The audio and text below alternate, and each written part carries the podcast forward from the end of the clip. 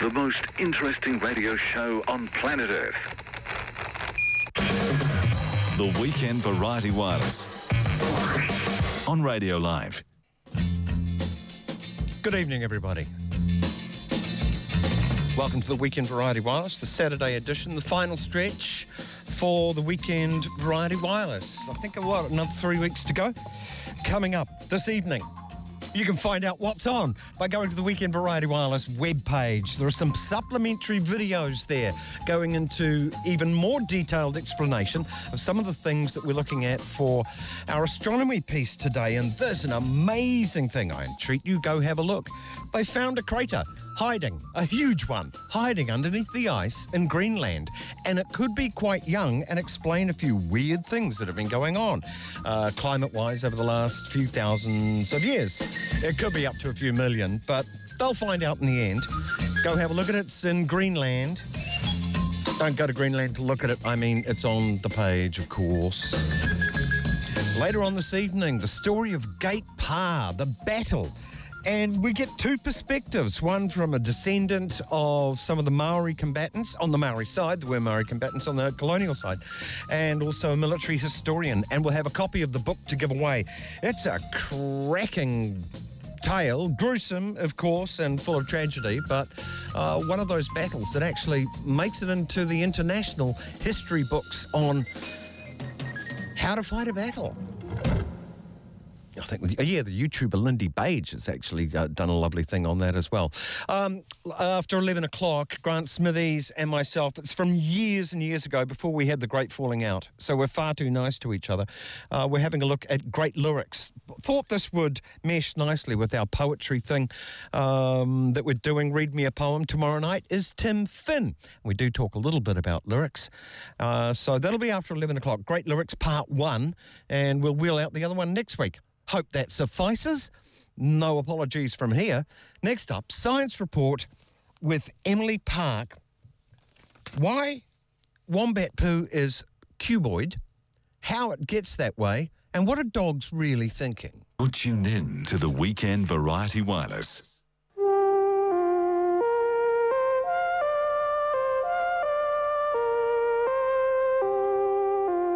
Science Report this week. Emily Parke from Auckland University, Philosophy of Science. Hello. Hello. Uh, you spotted this and said, oh, oh, oh, can I talk about it? Wombat poo is square. Yeah, one of the deep questions that has been troubling man since the dawn of time. Yeah. But this is so cool because I have always wondered about wombat poo and why it's square, and I didn't realize that science was figuring this out, and now they have.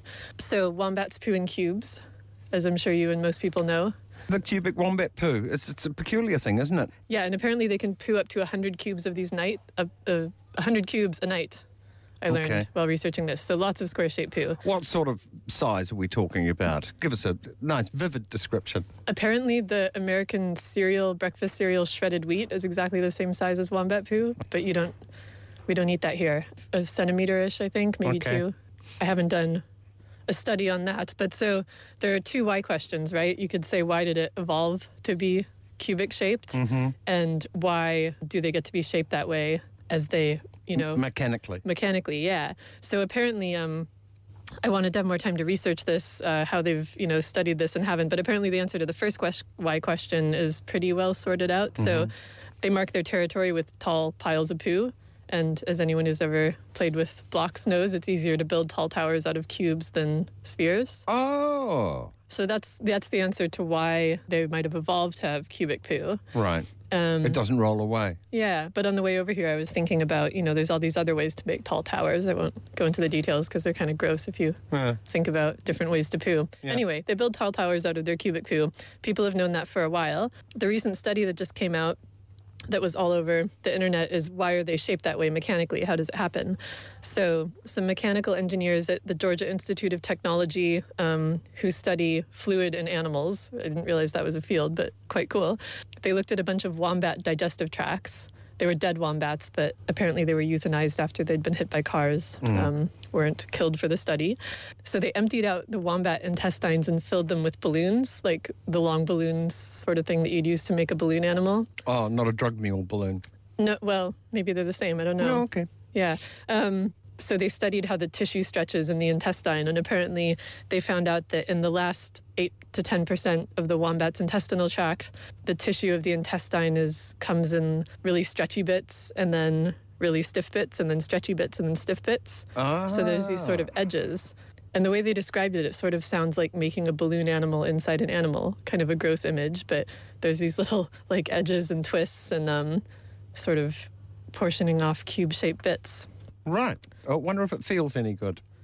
I wonder. Um, an- another great nugget in this discussion article, yeah, yeah, you see what I did there, um, was that they apparently previous studies have ruled out them having uh, square-shaped anuses. I didn't find those studies, but That would have been the first thing to look at, though. yeah, definitely. When one, you see a wombat, you wouldn't have to follow it around for long to see the event happen.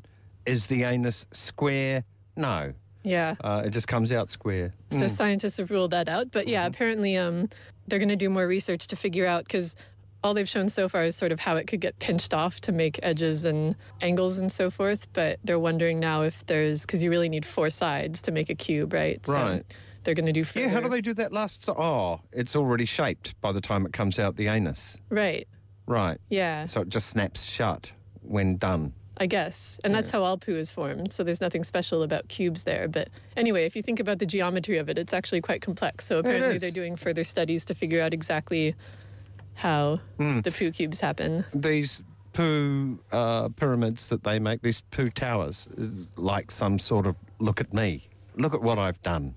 I guess so, yeah. I, Yeah. I meant to read up on it more. It's ju- I, I guess they mark their territory that way. Right. Yeah.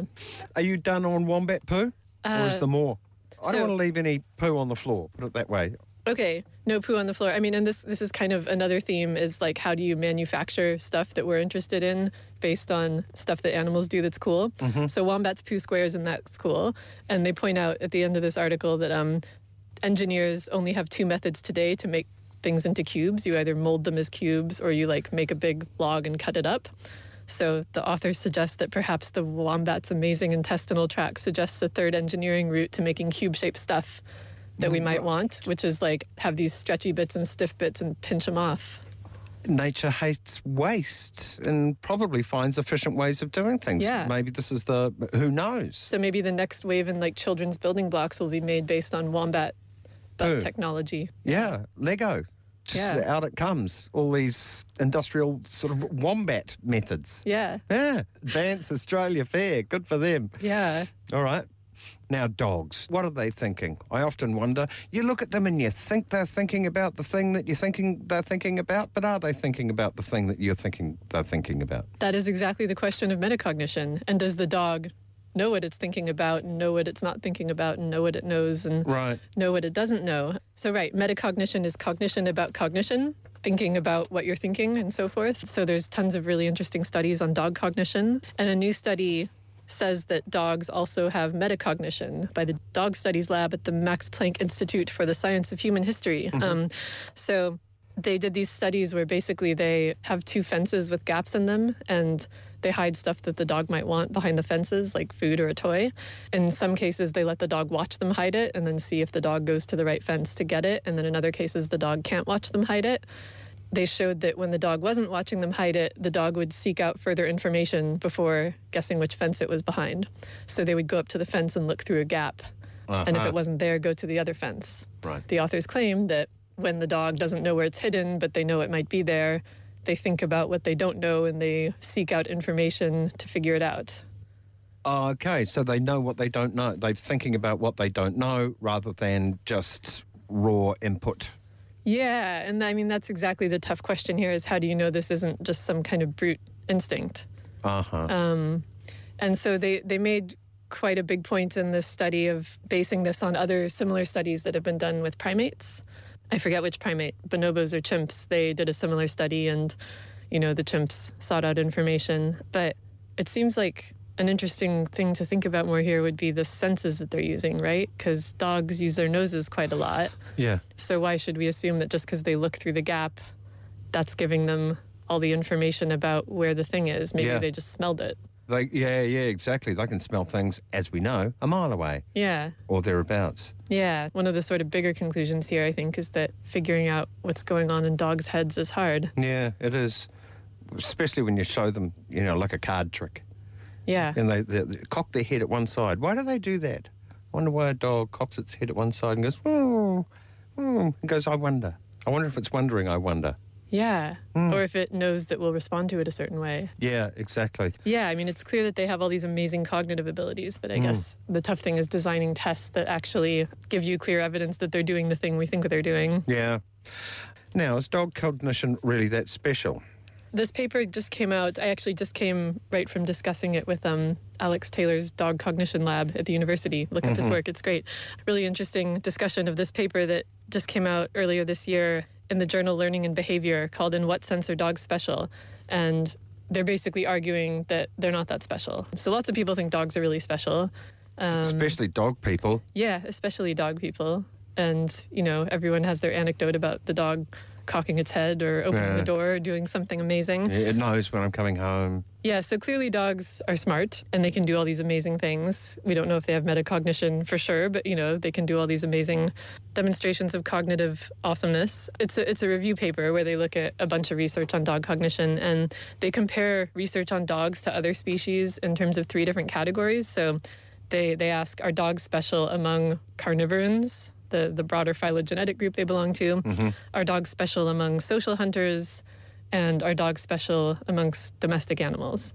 And in all three cases, they argue not so much. They say they can do some impressive stuff, but there's nothing unique about them Oh, in any of these groups. nothing unique in as much as they aren't up to much or the other animals are up to just as much. More of the latter. Okay. But it was all in terms of looking at a bunch of these sorts of tasks. Can they open doors? Can they do the sort of thing I just described in the fence test? Right. Can they know what's going on in someone else's mind? The main point was in any of those three groups, other carnivores, social hunters, and domestic animals, there's tons of other species that can do the same stuff. Right. we just don't live next door to them in Um, yeah. proximity with them so much. Yeah, and I mean that's one point, right? Is like they're special in one sense, which is that we think they're really special. Mm. Um, but a sort of, you know, as a philosopher, a bigger issue for me in thinking about this work was uh, what does special mean in the first place? Yeah. That's such a strange word to use in a sort of rigorous Yeah. scientific setting. Amaze balls. Yeah. Is what you could put in a paper. that would have been a great title. In what sense are dogs amazeballs? Um, Yeah. But seriously, I mean, if they do all these really cool things and maybe they're not unique, but that doesn't mean they're not, you know, really good model organisms for thinking about other things Yeah. or really good bases for certain comparative tests. Yeah. An, an anecdote, I'm taking it as true because it was um, told to me by my grandmother who had an African grey parrot and also was on a farm with a seeing eye dog. This is a competition between bird versus dog. Bird won because the bird could whistle the commands of, to the dog and the bird would get the dog to herd the sheep. Nice. African gray parrots are special. They are special. So special. Yeah. just like Chrissie Hynde said. um, have you heard um, Alex the parrot? Yeah. It's freakish, isn't it? Yeah. It's amazing. Yeah. He died a few years ago, didn't he? Yeah. Yeah. Um, looking a bit rough. Had a hard life in the lab, I think. But Yeah. when the, it gets the bird to um, pick out how many blue ones, four, and things Yeah. like that. But the freakiest thing is when Alex the grey parrot says, "I'm tired. Can I go back now?" In a- Yeah. in a Kermit-like voice, as a, you know, parrot-like voice, actually. Yeah. I know. It's It- amazing. Yeah, it is a weird thing. I keep Alex the parrot nearby so I can play it at um, a moment's notice, and I've had a moment's notice. Here's Alex the parrot. Here's Cork. Look at this mess. Now, this is a confounded number task.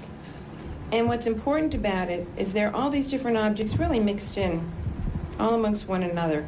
And I'm going to ask him about a subset of these items. And that will show again that he's understanding my question and understanding all the numbers. Okay, here, we'll spread them out a little bit. Here, do you want to look? I'm going to move things around a little. Can you look and tell me? How many green wool? Four. Good parrot. Good boy. Good boy. Do you want a, you want a nut? Yeah, you have to ask for them. And you can ask for corks. You asked for a cork before. Do you want a cork instead? Huh? Do you want a cork? Do you want a little piece of... All right. That's a fair enough request for now. I hope you deciphered that. um, a, a parrot asking to go back into its cage. Is that thinking about thinking? What does it say about the bird? It's really good at talking, at least.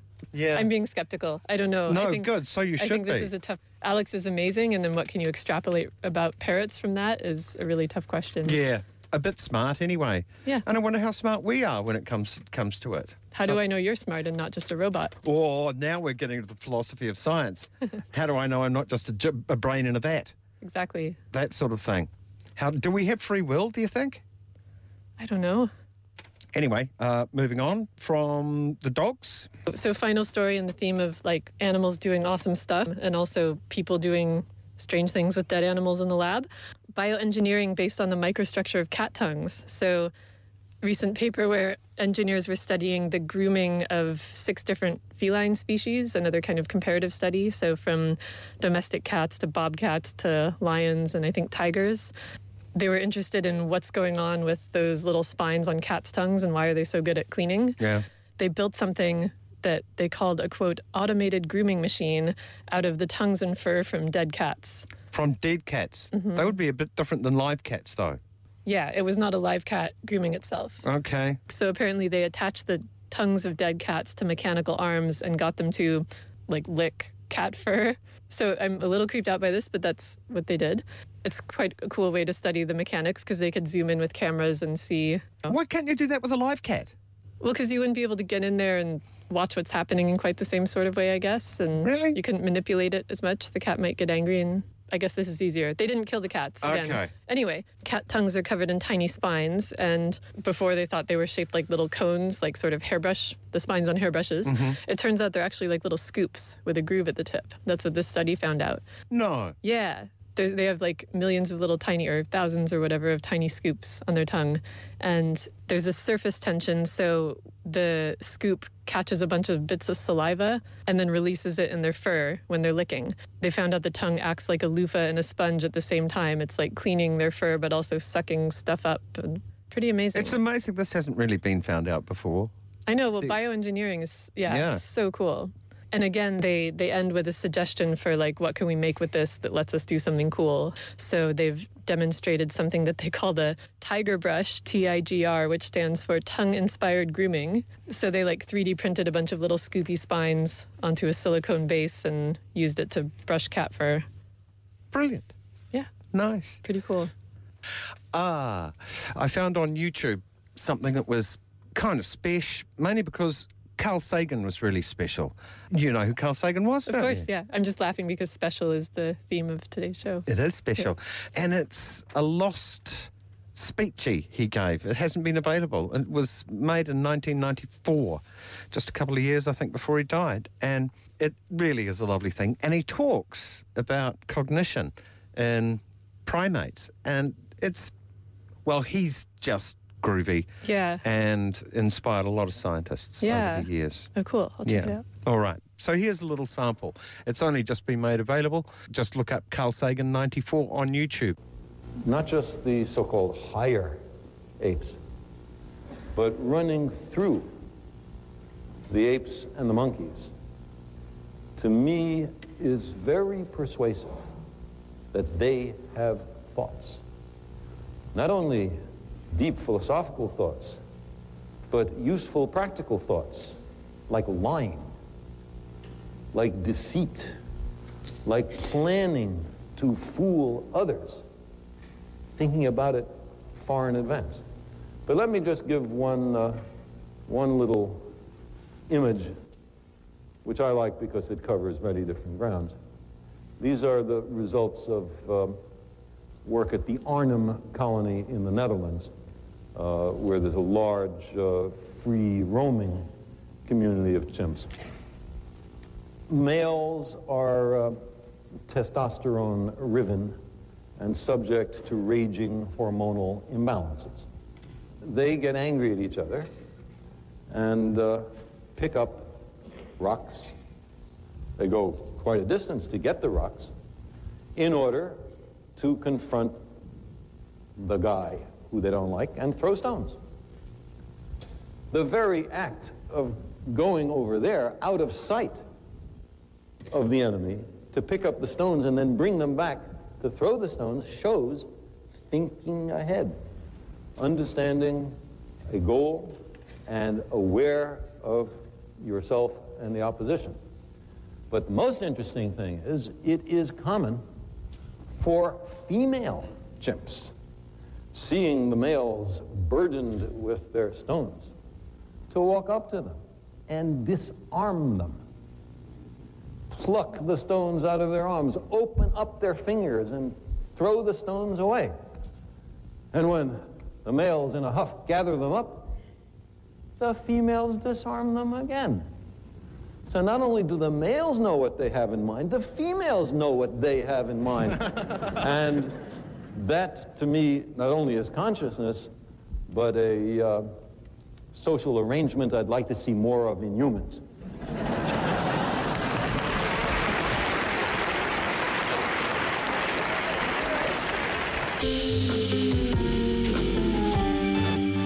You're tuned in You're tuned in, tuned in. to Graeme Hill's Weekend Variety Wireless on Radio Live.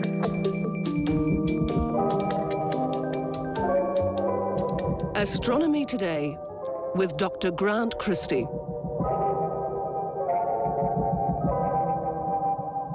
Grant Christie, hello. Graeme, how are you? Okay. A big week for astronomy this week, and also coming up, uh, there's the Mars landing, um, this uh, experimental thing. NASA's having another go at it. Uh, we have some supplementary, complementary video links.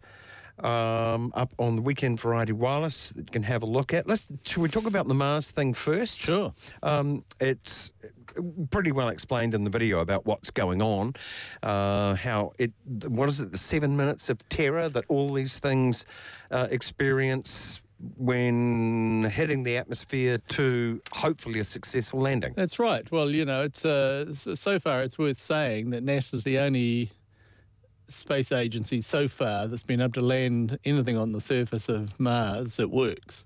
Wow. I mean, the Russians ones didn't work. Britain's one hit didn't even slow down. The Russians splat- one was going down nice and slowly, but apparently they didn't realise it was going sideways at about 200 miles an hour. Yeah, yeah. So, I mean, there's all sorts of things that can go wrong. Yeah. And uh, so, all credit to NASA. And uh, so, this next one that's uh, tipped to land should be on the ground safely Yeah. on uh, uh, by 9 a.m. Tuesday, our time. Yeah. So it's a nice early morning thing, so you can be listening on the radio and catch up with it, or watch it on uh, some TV channels. NASA TV Live will have it uh, if you can get that. You can usually get that on the internet. There's some links I think uh, available for that. If it is successful in the end, it's one of those moments that are utterly irresistible. The human emotion in the control room where they're all watching, is Oh, it yeah. or is it not? And it, Oh, they you get a message back, and wow. Well, yeah, of course, and if uh, I guess you have to put it uh, in, in the context that you know heads roll if uh, these things don't work. I mean, there's a then a sort of a big, huge inquiry into it that costs a huge amount of money,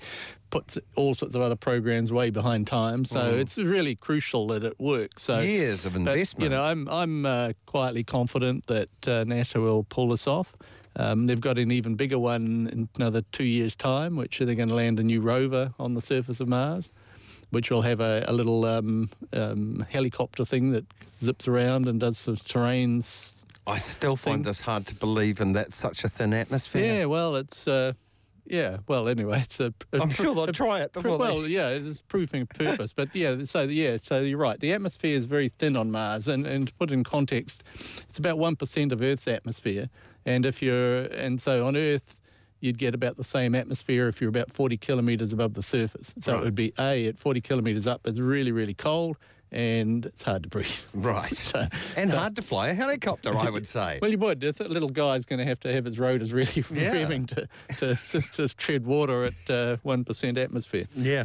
Okay, what's this machine supposed to be doing on Mars? It's not, Okay, so- it hasn't got wheels. No, no, it. this is just a pure lander. It's just landing, it's exploring the interior of Mars.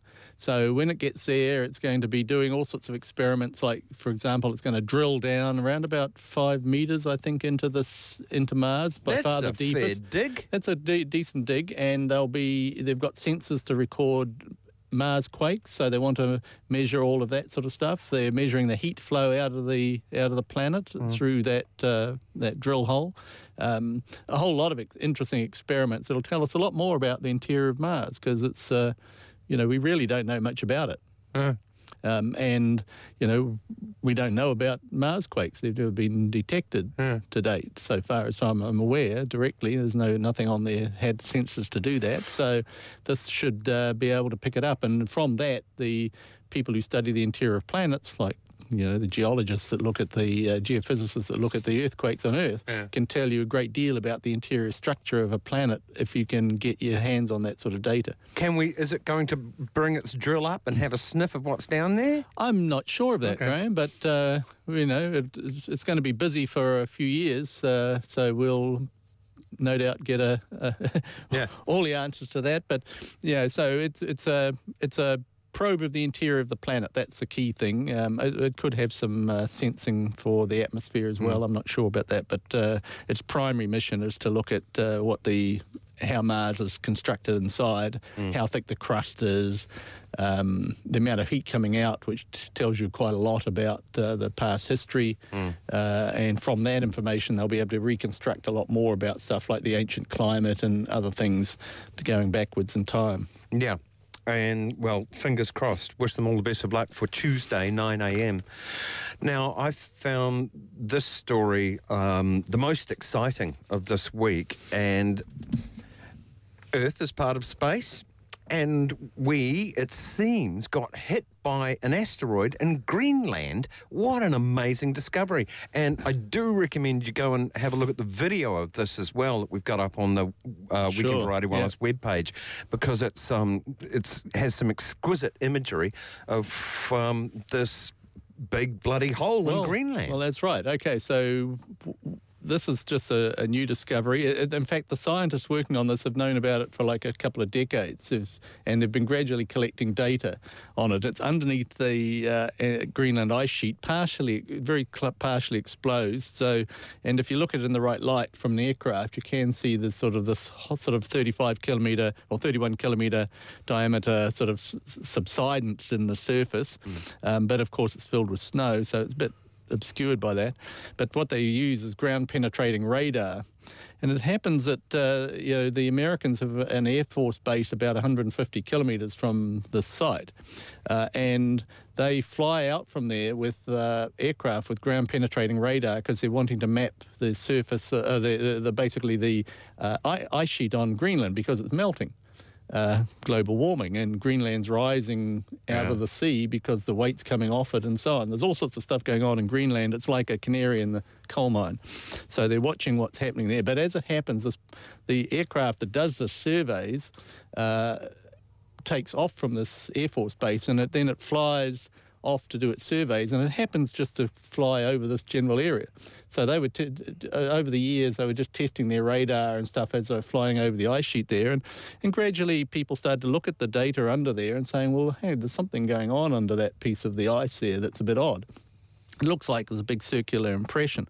And uh, it's taken a long time. I mean, there's lots of things that can cause a circular impression. I mean, you could have a subsidence, you could have a big underground sort of uh, cavity that suddenly sort of slumped and, and the whole surface has dropped. So a, a, cir- Badges. a circular badges, a circular a circular um, shape like that doesn't necessarily mean an impact. So they had to sort of uh, tread carefully. They didn't want to go off uh, half cocked about it. So they uh, they collected that radar ground penetrating radar evidence. Um, that showed that there's a slight uh, hump in the middle, which is what you'd expect from an impact crater. You see this on the moon. That's that So recoil, isn't it's it? a recoil. It's like a, if you drop a ball bearing into a plate of uh, soup, for example. Uh, you ever done that? yeah, just for the flavour. yeah. Anyway, yeah. So if you do that, you'll see the splash goes out the side and sprays debris out all around.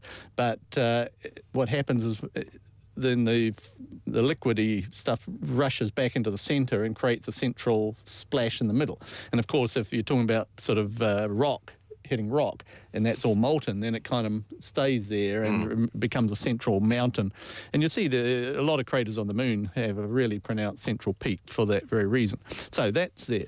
The other thing that they found, uh, well, they couldn't, uh, it's under sort of half a kilometre of ice, so the, it's kind of hard to get down there with a geology pick at the moment. They'll probably be drilling it soon, I hope. Uh, if they can get the funding.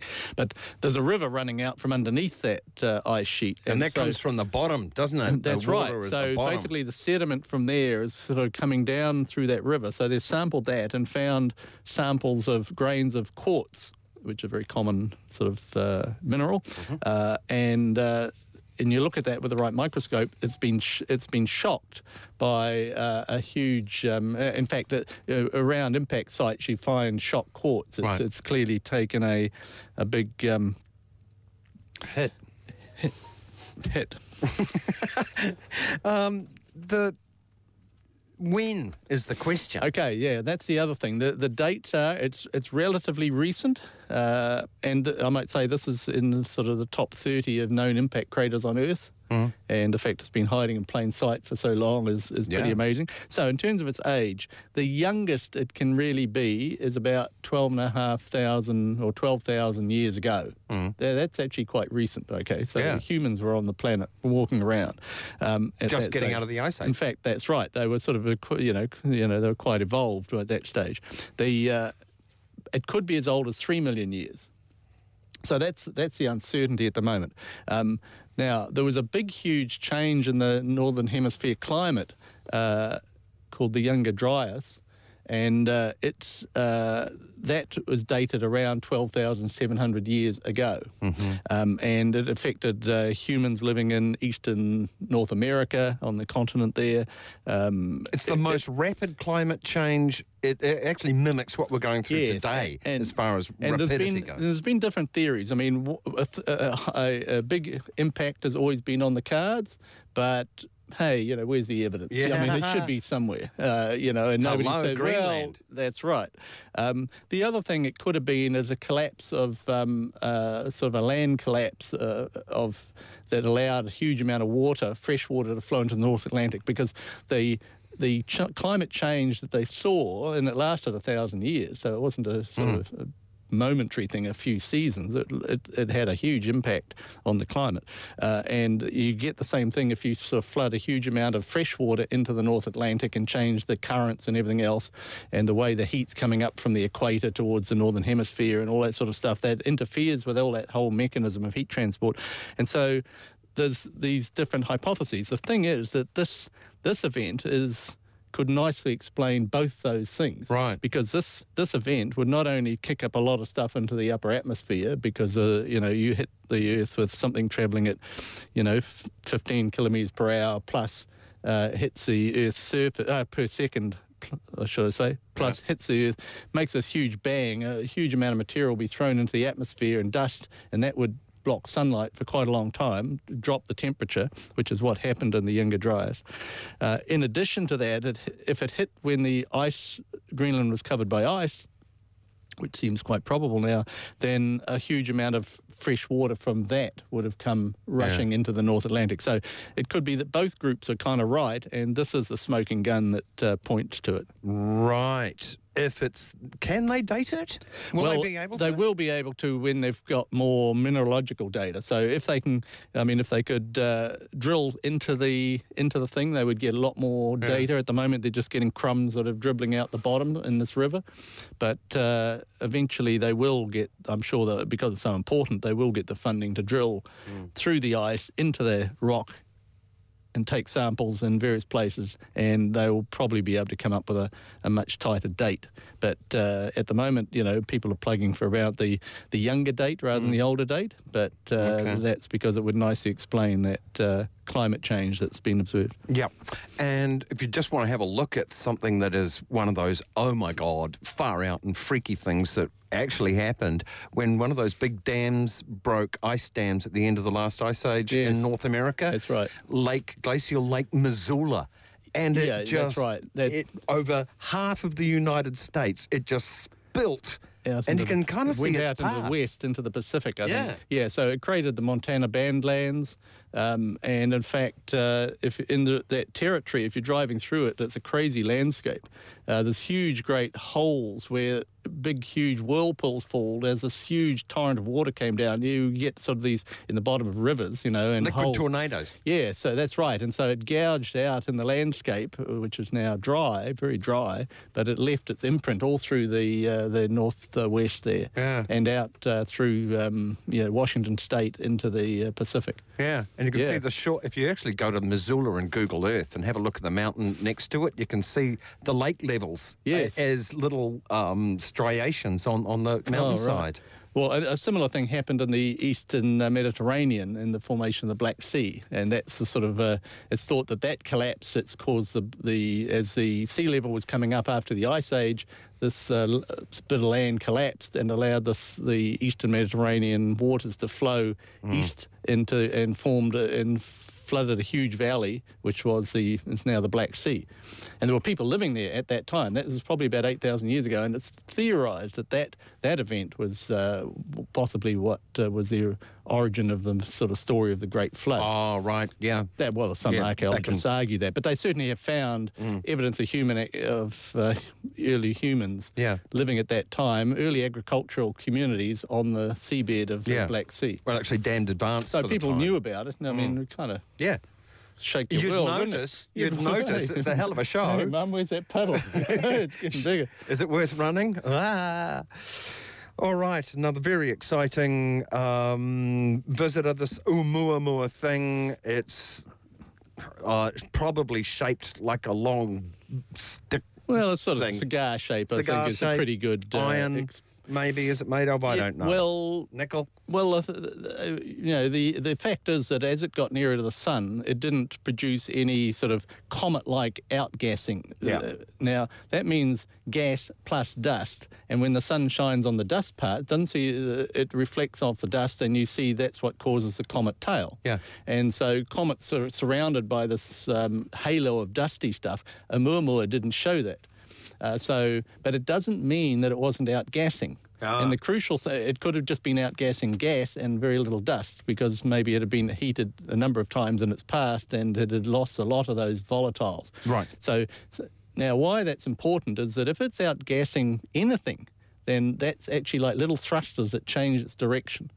And uh, we've talked about this before, um, but uh, it's an important point because that amount of outgassing of an object that size, even as though we can't detect it directly, would push it off course. And that's really what the video is showing. It's 40,000 kilometres at the end of that video off where Newton's laws of gravity say it should be if it was just plain rock. Ah. But so, in order to explain that discrepancy of 40,000 kilometres, which sounds a lot, but it's uh, not much on the scale of the solar system, but it was uh, a small amount of steady outgassing of gas would have produced that sort of end result. Um, I think we talked but about the fact of the matter is, it's off. it's off, and that's a puzzle. I mean, astronomers love a puzzle. They like to be able to solve these things. Um, we've, it's the first one that you know humans have ever been able to see. This is an object that formed around another star entirely, crossed the huge distances from. And it could have been going in the solar in the, in the galaxy for billions of years. Just to see we, us. we have no idea how old it is. So Unbelievable. Just to see us. Of all the solar systems that could have turned up, it was, there was, Well, there was a species here to look at and it. you know astronomers have been waiting to see an you know an interstellar comet or asteroid and they always expected a comet would be the most likely thing to see not an asteroid um, because a they're easy to see so if one came into our solar system because the sun sort of heats them up and they form this big uh, sort of um, bright tail and things like that, they suddenly become more visible. Yeah. Asteroids come in under the radar and you don't see them because they're not shining on. This was found as a fluke.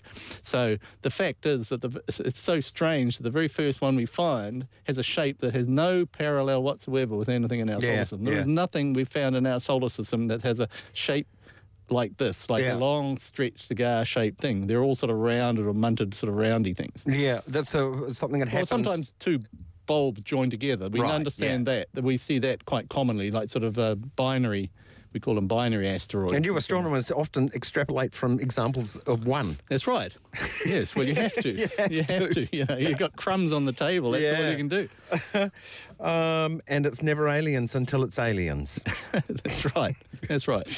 Okay. That's always the last choice. It's far more. I mean, you know, when you think that our sun would have thrown out a trillion objects of either comets or asteroids while it was f- forming, and the solar system and the planets were forming.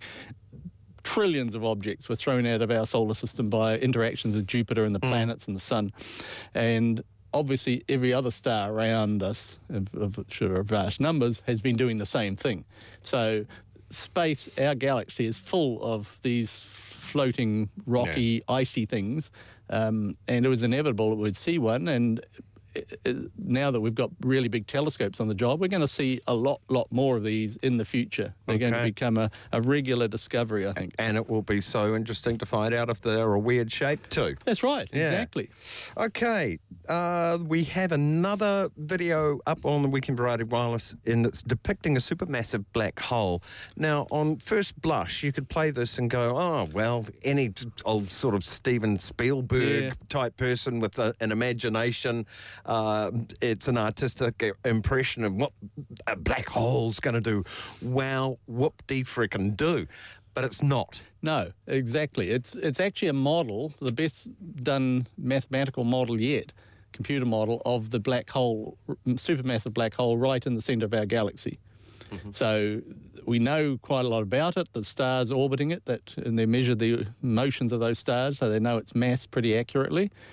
It's about uh, it's around about um, four million times the mass of our sun, uh, and by you know supermassive black hole standards, it's at the sort of lower end of the scale. Uh, We know we know supermassive black holes in other big galaxies that are like a thousand times the mass of that.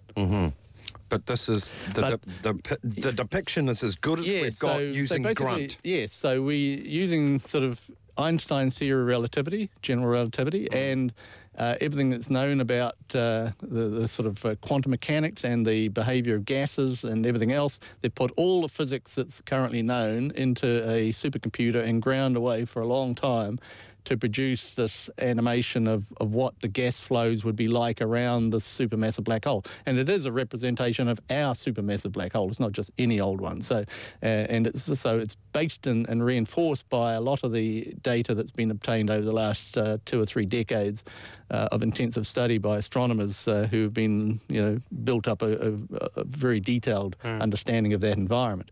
So it's, uh, yeah, so yeah, just think about that when you look at it. You're right. You, you look at it and after a couple of minutes, you think, yeah, you know. Yeah. But you know that, and it's all in time, and, also the the material moving around that black hole would have been moving at a appreciable speed of fraction of the speed of light. So what you're seeing here is only a very short moment in that time of that object. That that these velocities are a significant fraction of the speed of light. So you know you and.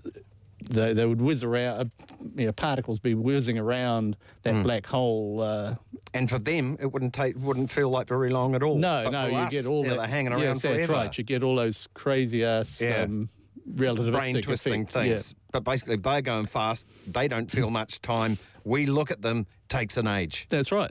That's right. Time. That's why it looks weird. bought. And so yeah, so it's uh, yeah. Anyway, so it'll be interesting to see um, what else can be ever done with that Right. sort of technology. As computers get more powerful, they'll get more adventurous, I'm sure. But this is the best to date. And not matey uppy. Not matey uppy. Okay. Oh, let's get into just a little bit on the asteroids that are being approached because it's the most exciting time for asteroids ever, really. We've got real close ups at um, a couple, Ryugu and also Bennu, and they Yeah. both look like flying saucers, which is just a bonus. Right, yeah. So at the moment, um, Hayabusa 2 is sort of settled down. It's just sort of gone into sort of holiday mode because the sun's between us and the satellite. Oh, I see. So basically, communication with it with is is kind Oh, of interrupted. It's way over there. It's on the yeah, so that's right. So it's on the other side of the solar sun from where we are at the present time. So it's basically been you know basically put into sort of not quite hibernation, but just sort of chilling out for uh, Right. a while till the sun gets out of the way, and then they'll get back into it. And the the main thing they're going to do there is um, be attempting the sort of more adventurous landing attempts and Right. sample obtaining, uh, which will be happening in later January, early February, I think. Okay. Um, then Osiris Rex, well, that's the NASA satellite just approaching its tiny little asteroid Bennu. Um, we've already seen one fairly rough images of, it- of it rotating, and it's got some very intriguing things. Its shape is uh, strange. It's got a massive, great boulder sitting on the surface. It looks like it's going to fly off. But anyway, that's uh, so that that's still approaching, and so by the end of December, it should be locked into a proper orbit around it. But it's a, a incredibly delicate manoeuvre to approach this tiny object because its its gravity is so weak. And what is it, 500 metres across or something? It's only 500 metres across, so you know that's the size of a small hummock, you know, in your Yeah. local neighbourhood. You know, it's, that's a small little uh, thing, and Not much holding it together. no, and it'll just be a shingle pile, so it's not as dense as a like a, if you have a small hill near you. That that material in that hill is a lot denser than this uh, object. Okay. Uh, just a reminder that these supplementary, complementary videos uh, surrounding a lot of the things we've been talking about uh, up there on the Weekend Variety Wireless webpage. Easiest by far for you to just go there and click on them. Uh, because some of them sort of complicated subjects, but they're beautiful, and I'm quite excited about this Greenland thing. It's just Yeah, been well, hiding there. you It's there's going to be, you know, it'll the science will be settled, I think, fairly quickly uh, because it's a very important discovery. Very Yeah. important. Okay, Grant, thank you so much. Thanks, Brian. Do go and have a look at some of the links that we've put up, the links that we've put up on Weekend Variety Wireless programs. You go uh, there via uh, Google, uh, click on the bit where it says click here for this weekend's rundown. You'll see at the top uh, the depiction of that crater in Greenland is kind of amazing. Um, Max Cryer answering your questions on words in the next hour. Oh, and a heads up for tomorrow night. An ex Jehovah's Witness not just any ex Jehovah's Witness, an ex elder of the Jehovah's Witnesses, which is kind of special. He's going to be frank, upfront, and maintains he can support everything that he asserts about leaving the Church of the Jehovah's Witnesses. They're one of the big end of the worldy ones. Uh, came about after a failed prediction of the end of the world, which seems to do these religions no harm whatsoever. In fact, helps them. I don't know how that works. Anyway, don't miss him. His name's Shane. He's going to be on tomorrow night after 9:30. It's news time. Nine o'clock.